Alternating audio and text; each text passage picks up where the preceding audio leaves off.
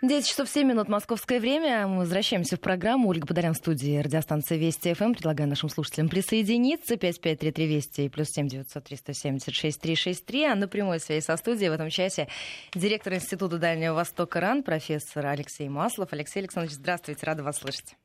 Здравствуйте, аналогично рад вас слышать.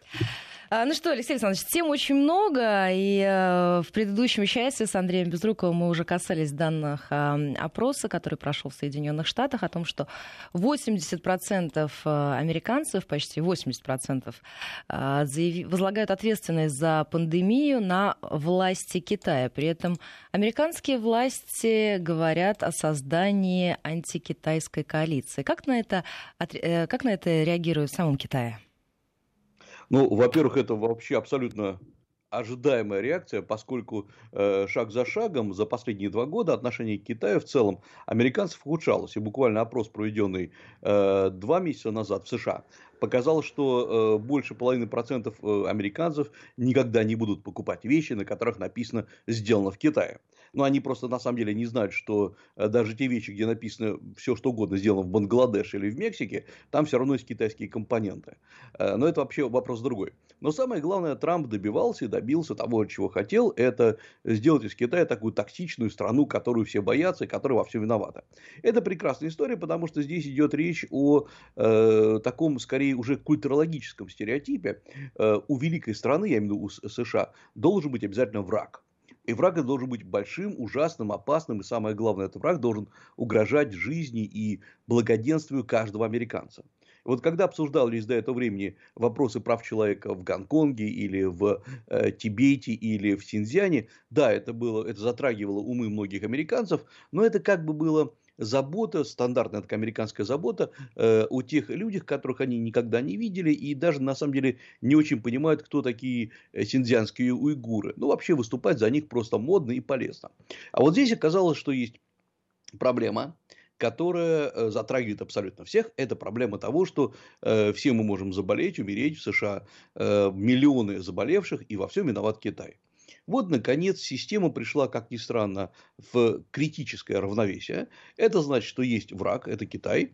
Есть, э, безусловно, заболевшие люди, э, которые во всем должны обвинить Китай. И тем самым э, снимается с Трампа всякие и с его администрации обвинения. Ну и, наконец, появляется отличный повод для того, чтобы дальше давить Китай. В самом Китае, э, как вот мы много раз уже говорили, э, Китай за последние годы не ожидал абсолютно такой реакции со стороны внешнего мира, что его будут э, так э, давить.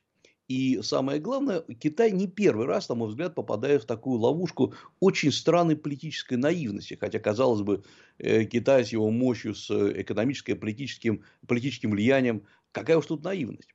На самом деле Китай действительно выдвинул формулу, которая является очень старой частью китайской политической культуры.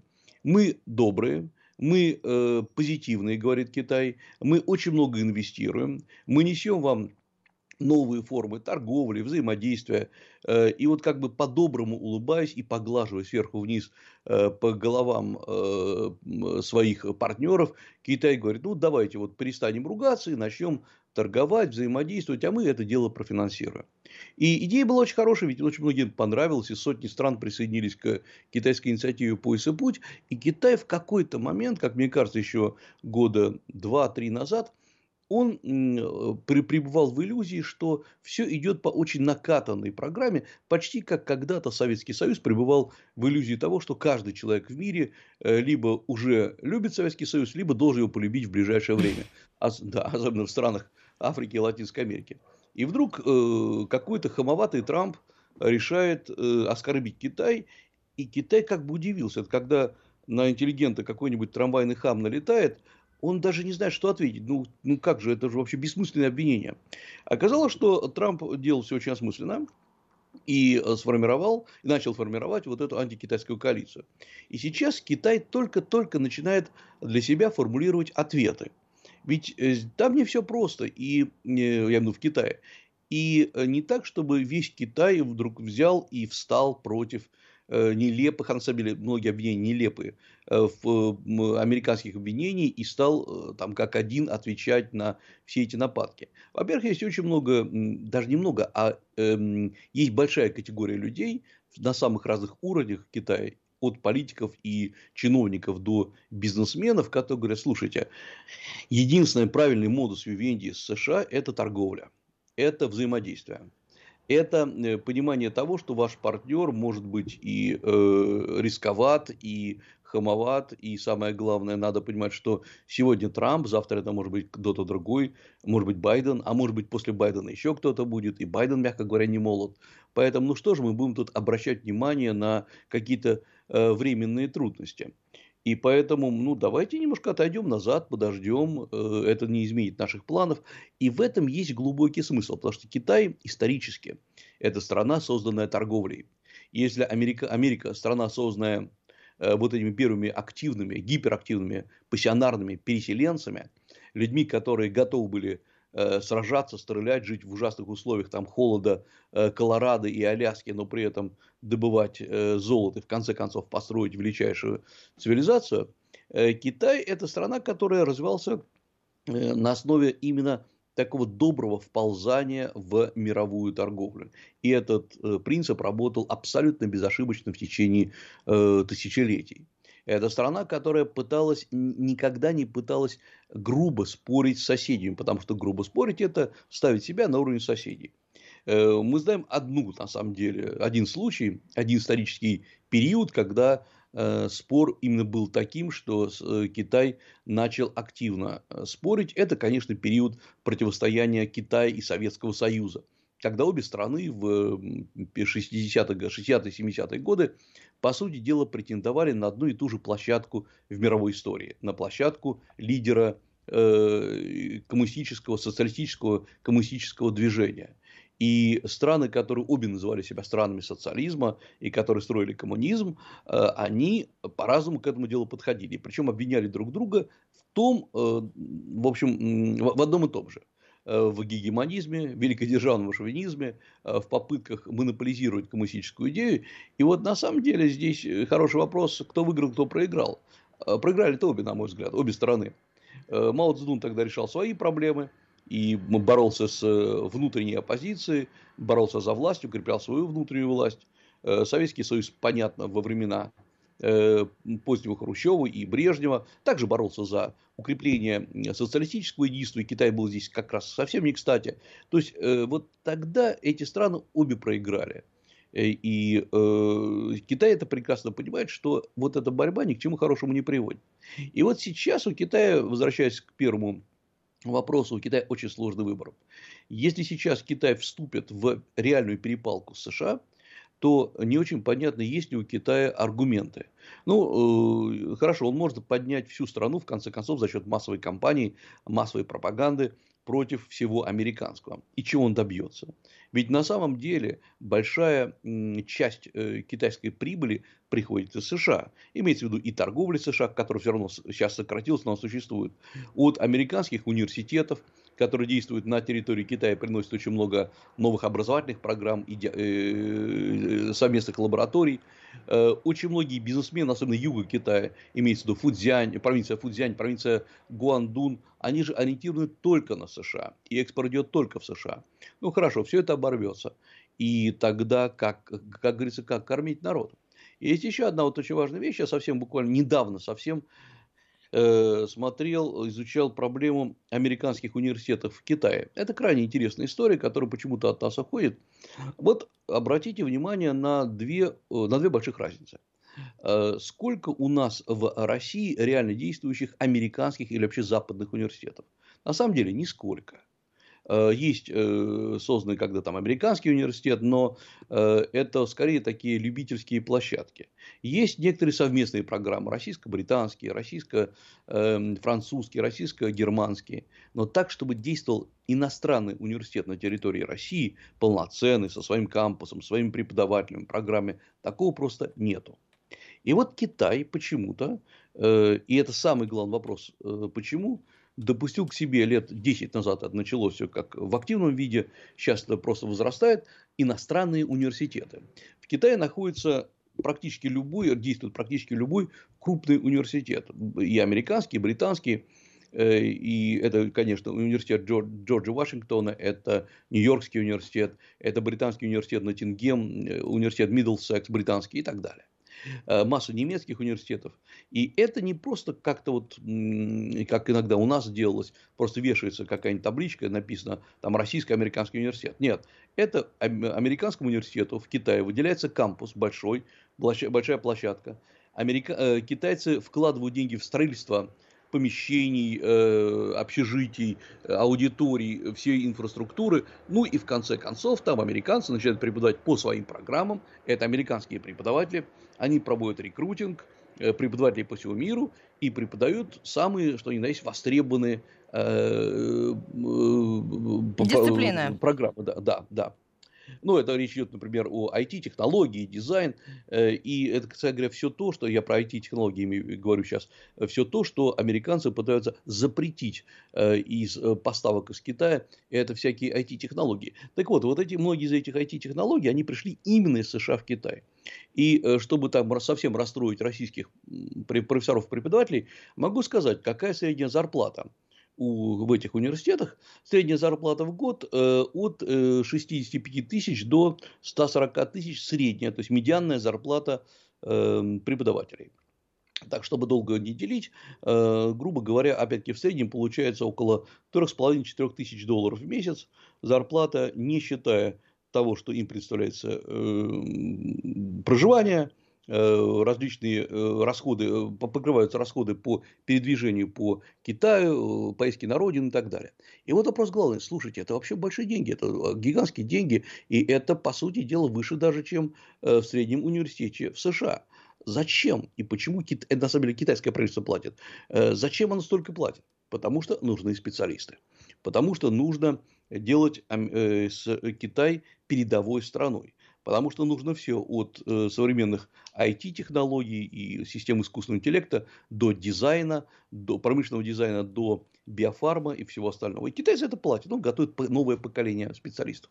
И вот на этой концепции, что сейчас уже, как говорит Китай, не надо торговать товарами, надо торговать знаниями, вот на этой концепции сейчас Китай очень тесно с США и сотрудничает и сотрудничал.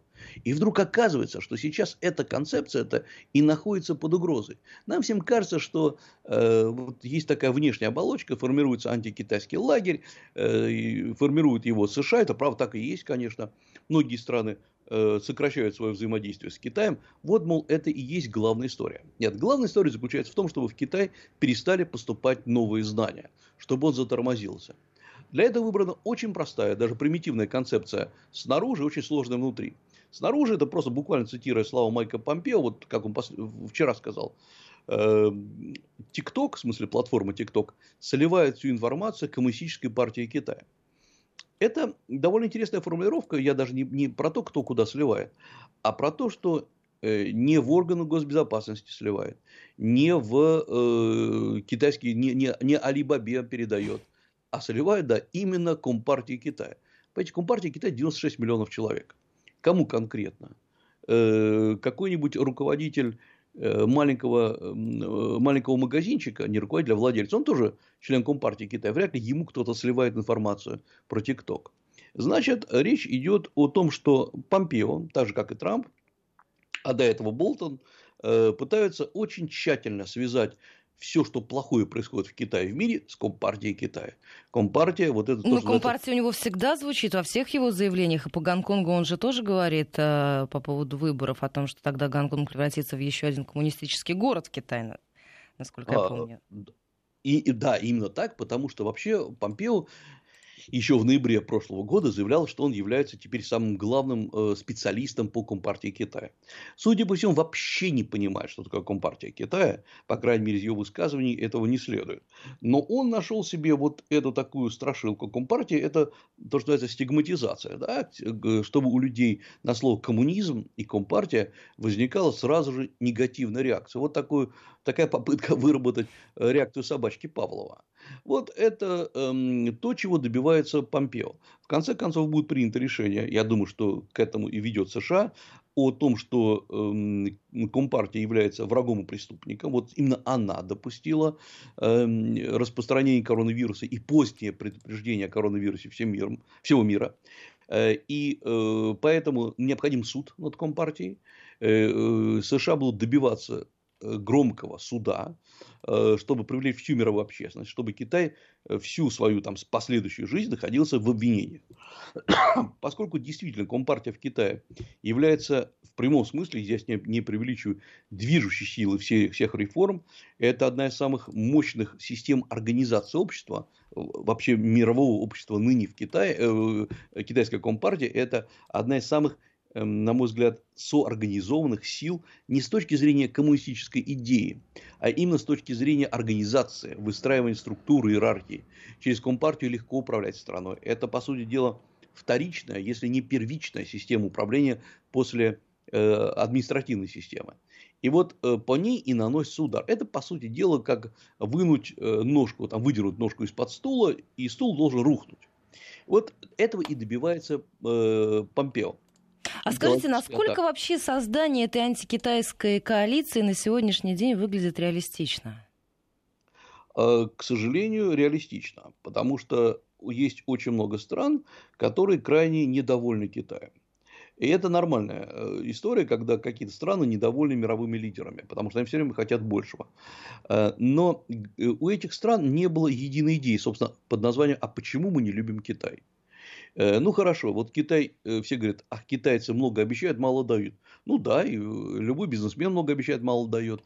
Другая проблема, что китайцы дают деньги и загоняют страны в долговые ловушки, потому что требуют возврат денег. Ну правильно, но когда вы берете кредит в банке, вас так, точно так же могут загнать в долговую ловушку. Это не проблема банка, это проблема того, что вы не понимаете, что такое взять деньги в кредит. И когда до этого Китай обвиняли во всех этих грехах, о том, что Китай вылезает в э, чужие экономики, что Китай скупает массовые предприятия, так он скупает именно потому, что ваша экономика, экономика Германии или Латинской Америки, она не способна содержать эти предприятия, не способна выводить их на мировой уровень. И поэтому эти обвинения были такие многочисленные, но не консолидированные. И вот сейчас Америка говорит, ребята, у нас есть нормальная идея, вокруг которого можете консолидироваться. Это огромный вред от э, коммунистической идеи Китая, которая допустила массовую пандемию. Вот это и есть ваша, э, ваша проблема. Мы сейчас вот, э, вам и предлагаем. И вокруг этого действительно начинают собираться такие, пока что не единая коалиция, а кусочки коалиции. С одной стороны, есть эм, вечно э, мечущиеся между двумя лагерями э, страны, такие как Германия, Франция, Италия, которые хорошо бы подлезть под американский зонтик, но при этом взять чуть деньги у Китая. У них сложный выбор. Есть страны Латинской Америки, которые, не буду говорить какие конкретно, чтобы никто не обиделся, но действуют абсолютно беспринципно. Кто больше даст, с тем на этот момент мы и любимся. Э, есть э, страны э, Юго-Восточной Азии, которые исторически очень боятся Китая, чудовищно боятся Китая. И это, например, Индонезия, Малайзия. И, но при этом без Китая не прожить не могут.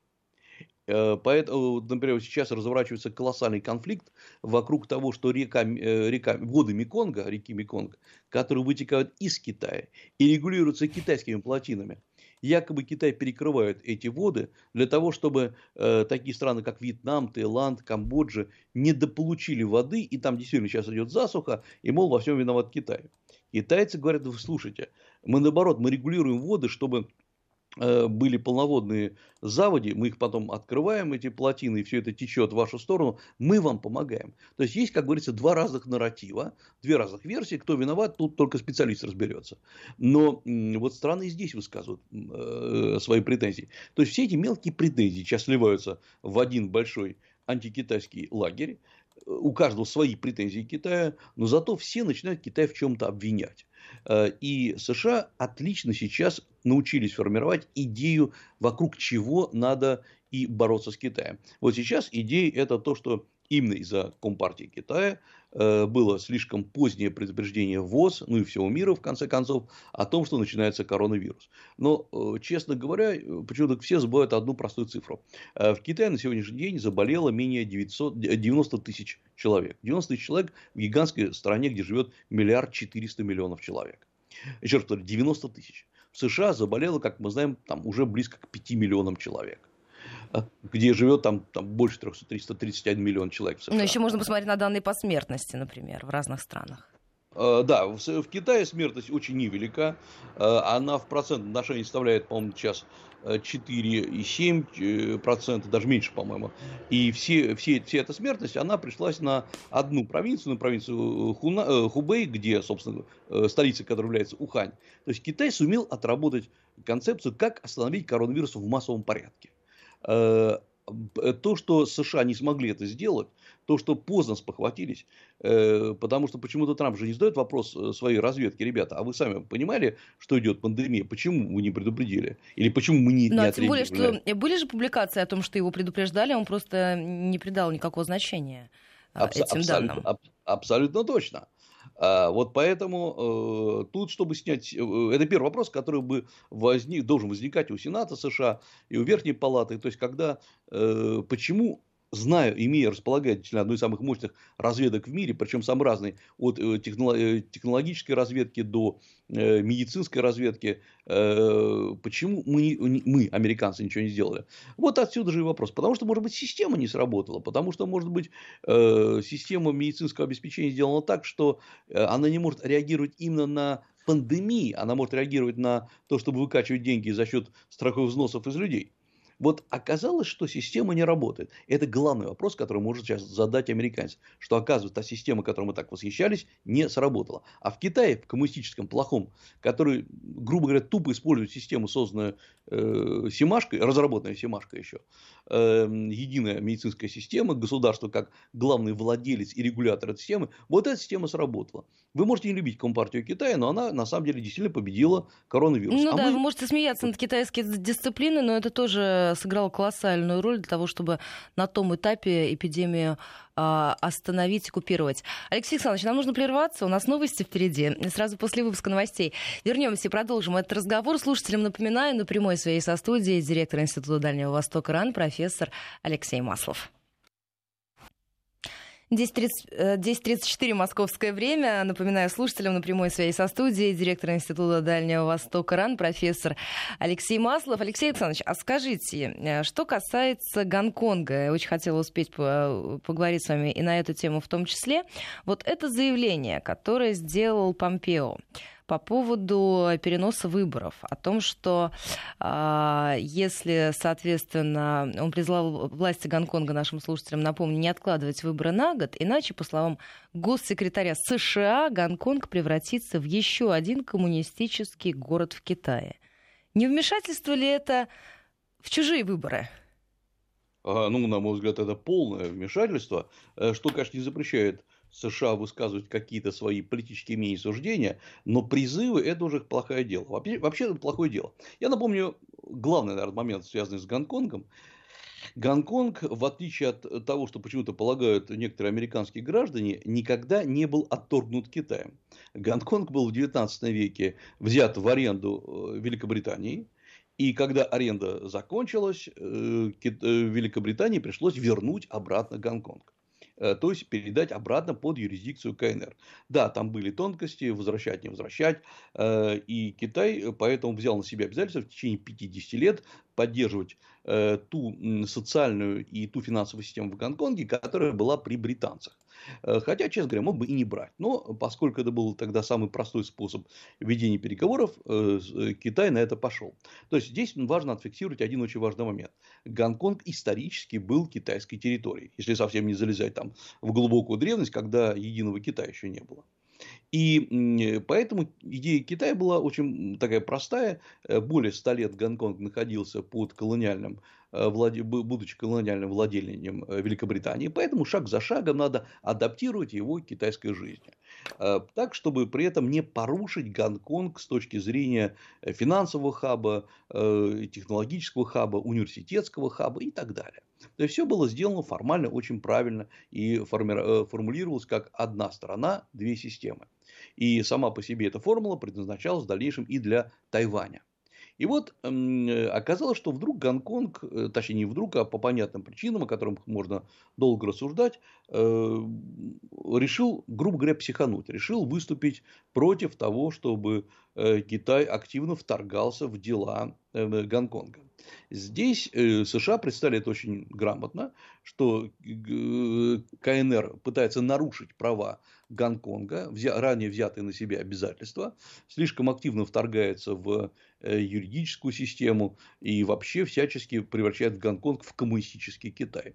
Но вообще-то, честно говоря, э, план поэтапной интеграции Гонконга внутрь КНР, э, точнее, ну, формально, пусть меня не критикуют, я знаю, что Гонконг также является КНР, то, что обычно называется в англоязычной традиции в, в материковый Китай, этот план известен всем был и Гонконг Гонконгу известен э, план создания зоны Большого залива, когда целый ряд э, провинций, провинция Гуандун, который примыкает Гонконг, Гонконг сам по себе, Макао, вот они сливаются в огромную промышленную агломерацию. И э, оказалось, что сами все гонконгцы не хотят э, этого и идут на нарушение ранее достигнутых договоренностей. И Гонконг действительно э, выступил и здесь надо еще учитывать, главная, на мой, главная, на мой взгляд, причина, то, что в течение десятилетий Гонконг и материковый Китай жили в разных информационных пространствах. Проще говоря, они читали разные сайты, они читали э, разные новости, они, кто-то пользовался Фейсбуком, а кто-то пользовался Вичатом, кто-то WhatsApp, кто-то тем же самым Вичатом, кто-то выкладывал в Твиттер свои посты, кто-то выкладывал на э, э, портал Weibo. Э, и эм, это разное информационное пространство формировало и разные отношения к понятию свобода, независимость и так далее. И вот когда Гонконг объявляет эм, главным лозунгом «Гонконг не Китай», то есть мы отделимся от Китая, вот этим активно воспользовались американцы. И получается, что по сути дела э, те выборы, которые сейчас должны проходить, э, почему так активно выступают американцы против этих выборов в Гонконге, в законодательное собрание, в законодательный орган Гонконга. Да потому что э, э законодательный совет Гонконга, скорее всего, будет сформирован из, э, конечно, пропекинских э, лидеров, про, пропекинских депутатов, которые, конечно, могут повлиять на принятие новой серии законов, касающихся Гонконга. Выборы сейчас отложены, их отложили до года. Э, что, конечно, в политике иногда бывает, кажется, вечностью. Почему они отложены? Да потому что, прежде всего, э, в Гонконге началась третья волна заболевания коронавируса. И почему началась, тоже ну, понятно. Ну, собственно, как, как и во всем регионе. Ну, в Китае-то она, в КНР-то она не началась. То есть там есть э, какие-то вспышки небольшие, но в Гонконге, я помню, что Гонконг очень плотная территория по населению. Там проживает там, около 6,5 миллионов человек. Э, и э, постоянные э, выступления, манифестации, нарушение всех там правил каких-то, я имею в виду, гигиенических, э, а, приводит к тому, что, конечно же, Гонконг, в конце концов, его накрывает третья волна. И самое главное, чего, почему еще Пекин хочет дождаться года? Ну, во-первых, конечно, ковид – это одна из причин. Есть и другая причина. Гонконг стремительнейшим образом теряет свою финансовую самостоятельность. И самое главное, экономика Гонконга находится, на мой взгляд, просто в предкризисном состоянии. И э, на это сказались, на это повлияли, собственно говоря, постоянные выступления в Гонконге, когда люди не работали, э, когда многие закрылись, многие э, офисы, бутики, когда закрылись университеты. Ну и второй момент, это, конечно, сам по себе ковид, который также подломил гонконгскую экономику. Что просто не быть эм, э, голословным, скажу, что вот по э, июню, по последнему месяцу замеров, Э, безработица в Гонконге достигла своего 15-летнего максимума. Она составляет 6,2%. Это официально. Неофициально значительно больше. Э, в абсолютных цифрах это, во-первых, э, за трехмесячный период количество безработных в Гонконге увеличилось до 240 тысяч человек. И есть еще так называемое число частично занятых, читая опять-таки безработных, это еще почти 142 тысячи человек. А это в основном те, кто был занят в сфере туризма, гостиничного бизнеса? Э, правильно, больше всего пострадали, конечно, это, э, как ни странно, продовольствие и напитки, это торговцы и производители мелкие. Эм, очень серьезно пострадал строительный сектор, гостиничный сектор э, и розница, розница. Ну и, конечно, там почти на 10% пострадала индустрия развлечения и отдыха. Но сильнее всего, конечно, упали это строительный сектор почти на 11%. И еще продовольствие и напитки тоже, если не ошибаюсь, на 15%. В чем, здесь, в чем здесь дело?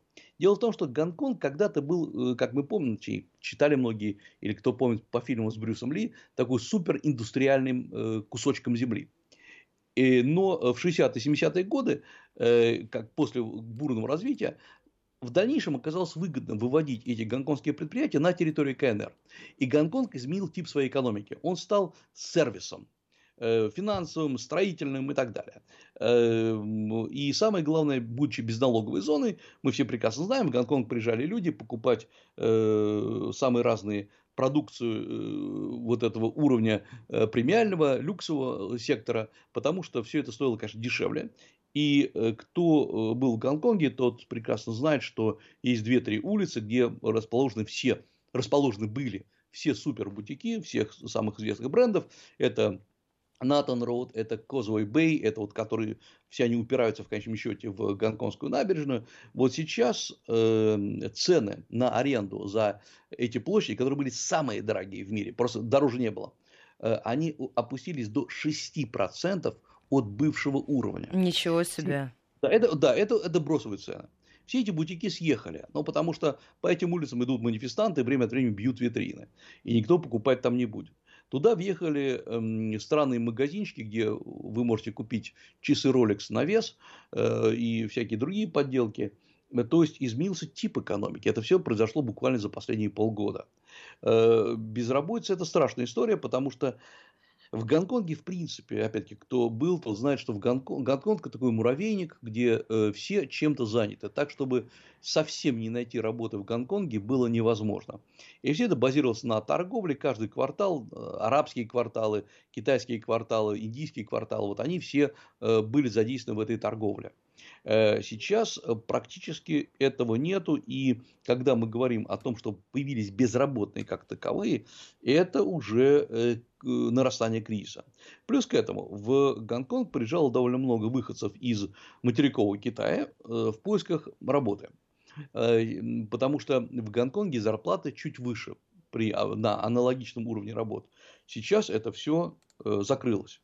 А скажите, а с теми, кто приезжал из других стран, те же самые филиппинцы, которые тоже там работали? Э, та же самая история, они едут обратно. Правильно, в Гонконге была одна из самых больших ярмарок филиппинцев, которых там потом нанимали, на, э, чтобы быть бэбиситерами по всему миру. Вы могли приехать, там э, отобрать и так далее. Э, вот э, филиппинцы поехали обратно на Филиппины, они уезжают. Э, если кто помнит, гигантский такой сидячий, ну, рынок, что ли, где люди сидели толпами, филиппинцы, я имею в виду, которых можно было выбрать для того, чтобы быть вашим бэбиситером или бэбиситером для ваших детей, вот он тоже схлопнулся, и эта набережная, где все это было, тоже опустела. Другой еще важный момент. Гонконг это одна из самых плотных территорий по э, количеству университетов на душу населения. И это понятно, потому что этот университет обслуживает не столько жителей Гонконга, сколько э, приезжих иностранцев вообще в Гонконге учиться было, и, в общем, до сих пор учиться очень полезно. Это одно, одно из самых лучших образований в Азии, если не в мире. Э, и поэтому там было много иностранных преподавателей, открывались частные университеты подороже, подешевле.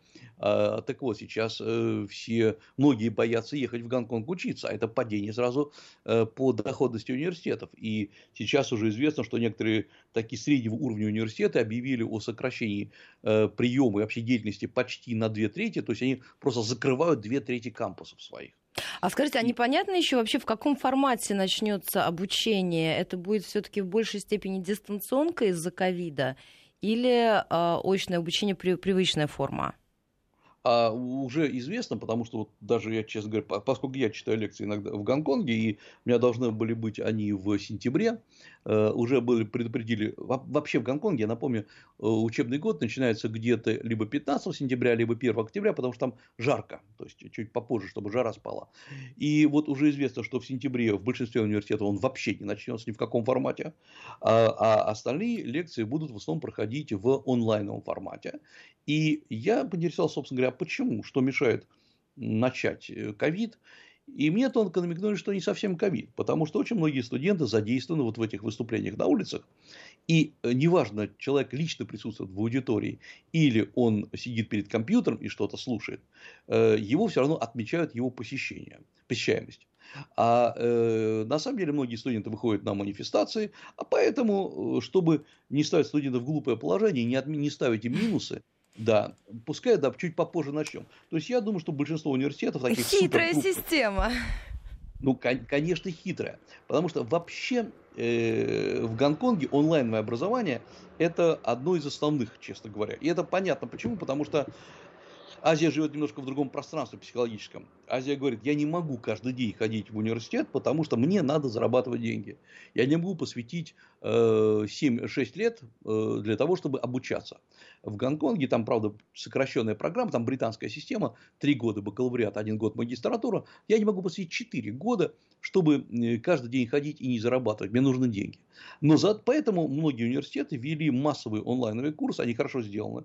Я честно скажу, они сделаны качественнее, чем в целом российские курсы, потому что они учитывают восприятие через экран, и, э, но при этом, э, поскольку Гонконг маленькая территория, социальное общение все равно продолжает происходить. То есть люди все равно заходят в университеты, там работают клубы, но само себе обучение отнесено на вечер, ну, потому что днем все работают. Вот так Гонконг формировался. Э, поэтому сейчас и этого нету, а это, еще говорю, это потеря денег.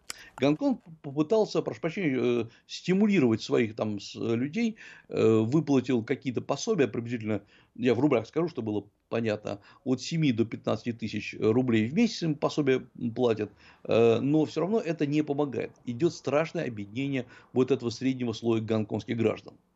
Вы знаете, я хотела еще одну тему обсудить, э, потому что времени мало, к сожалению, остается. Э, по поводу лабораторий. Тут была новость, на которую я тоже обратила внимание. Я, конечно, не, не буду пытаться э, их смешивать, но все-таки. Тут Китай же, Соединенные Штаты обвиняли еще и в том, что они пытались китайские хакеры украсть данные по разработке вакцины от коронавируса у американской компании. Это с одной стороны. Ну, к этим обвинениям, я думаю, что во всем мире уже привыкли. Но пришли очень любопытные, очень интересные новости на перспективу о том, что Китай будет строить семь лабораторий уровня Уханьской. И одна из них будет располагаться рядом с российской границей. А что известно по поводу вот этих планов по строительству лабораторий? Насколько я понимаю, это некие лаборатории нового типа. А, во-первых, да, что это за лаборатории? Это лаборатории высшей группы защищенности, э, в которых можно э, вести эксперименты со смертельно патогенными э, угрозами.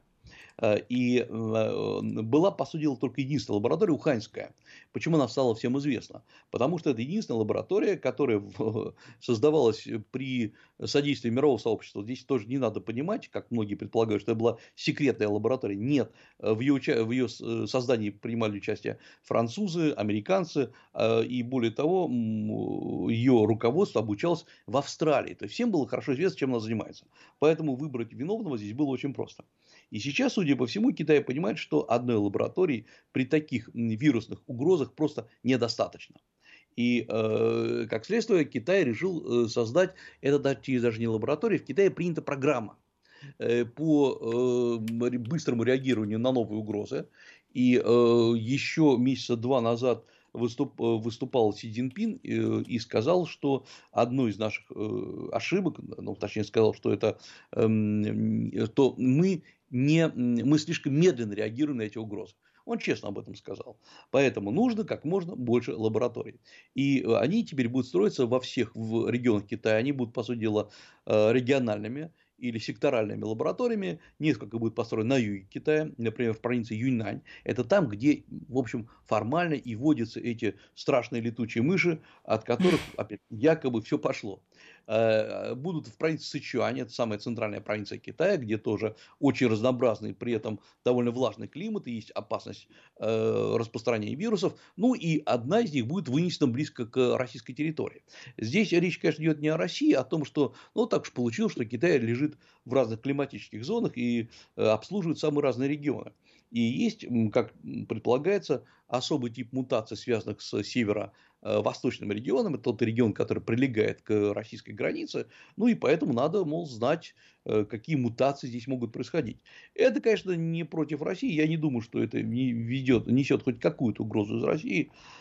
Для России, потому что пока главный вопрос, вот то, что касается того старого коронавируса, пока никто не доказал, что вирус действительно сбежал из лаборатории. Этого Но нет. если бы такие данные были, то наверняка этот Джокер э, э, в рукаве кого-то из американских властей долго не задержался. Да, конечно, я думаю, что все, на этом можно было бы ставить вообще крест на современном развитии Китая, если бы это было бы доказано. Э, потому что это только такие незрелые умы могут говорить, что вирус может сбежать из лаборатории. Э, она устроена так, что, грубо говоря, вынести вирус на себе или э, в виде заражения одного из сотрудников почти, ну, практически невозможно. И да, специально, наверное, в качестве начала биологической войны можно это сделать, но зачем это делать Китаю, непонятно. Вот пока что э, Китай решает создать, наверное, самую широкую сеть вот таких лабораторий. Интересно, что другое. Во-первых, интересно, что Китай об этом сообщил. Это говорит о том, что Китай специально не хочет здесь играть ни в какую секретность. Э, то есть лаборатории, да, они будут, они есть, и их, мол, мы будем развивать. Э, второй момент – это то, что Китай это все вписывает в большую программу создания новых типов вакцин и борьбы с новыми типами угроз. Э, то есть Китай хочет так, чтобы, ну, по крайней мере, формально, чтобы эти лаборатории обслуживали в том числе и нужды ВОЗ, э, дабы предоставлять оперативную информацию. И здесь, опять-таки, все как представить. Американцы говорят, что Китай будет в этих лабораториях разрабатывать новые вирусы, которые заразят весь мир. А китайцы говорят, слушайте, это мы как раз изучаем эти вирусы, потому что никто в таком объеме, кроме американцев, американцев их не изучает. Так вот, мы даем сейчас информацию всему миру. Вот это и есть, э, но это мы прекрасно понимаем, что важна не сама информация, а важно, как ее подать вот, на мой взгляд, то, в чем проигрывают китайцы в целом, они очень плохо подают информацию. Китайцы страшно проигрывают информационную войну. Э, и делая даже какие-то хорошие вещи, они не могут объяснить зачем. Они объясняют это таким корявым языком, так, э, как сказать, угловато, что, э, прошу прощения за выражение, уши вянут, и слушать это просто, ну, просто невозможно. Вот как да, Алексей Александрович, да. время наше, увы, заканчивается. Я благодарю вас за этот разговор. Было невероятно интересно, и слава благодарности от наших слушателей. К сожалению, не все вопросы успела задать, но я думаю, что у нас с вами еще будет возможность а, в ближайшее время, я надеюсь, поговорить в эфире и ряд этих вопросов озвучить. Спасибо вам большое. Спасибо слушателям за высокую активность. Как обычно, еще раз напоминаю, Дмитрий Куликов в отпуске. В пятницу обязательно услышимся и всем хорошей недели. Herrera.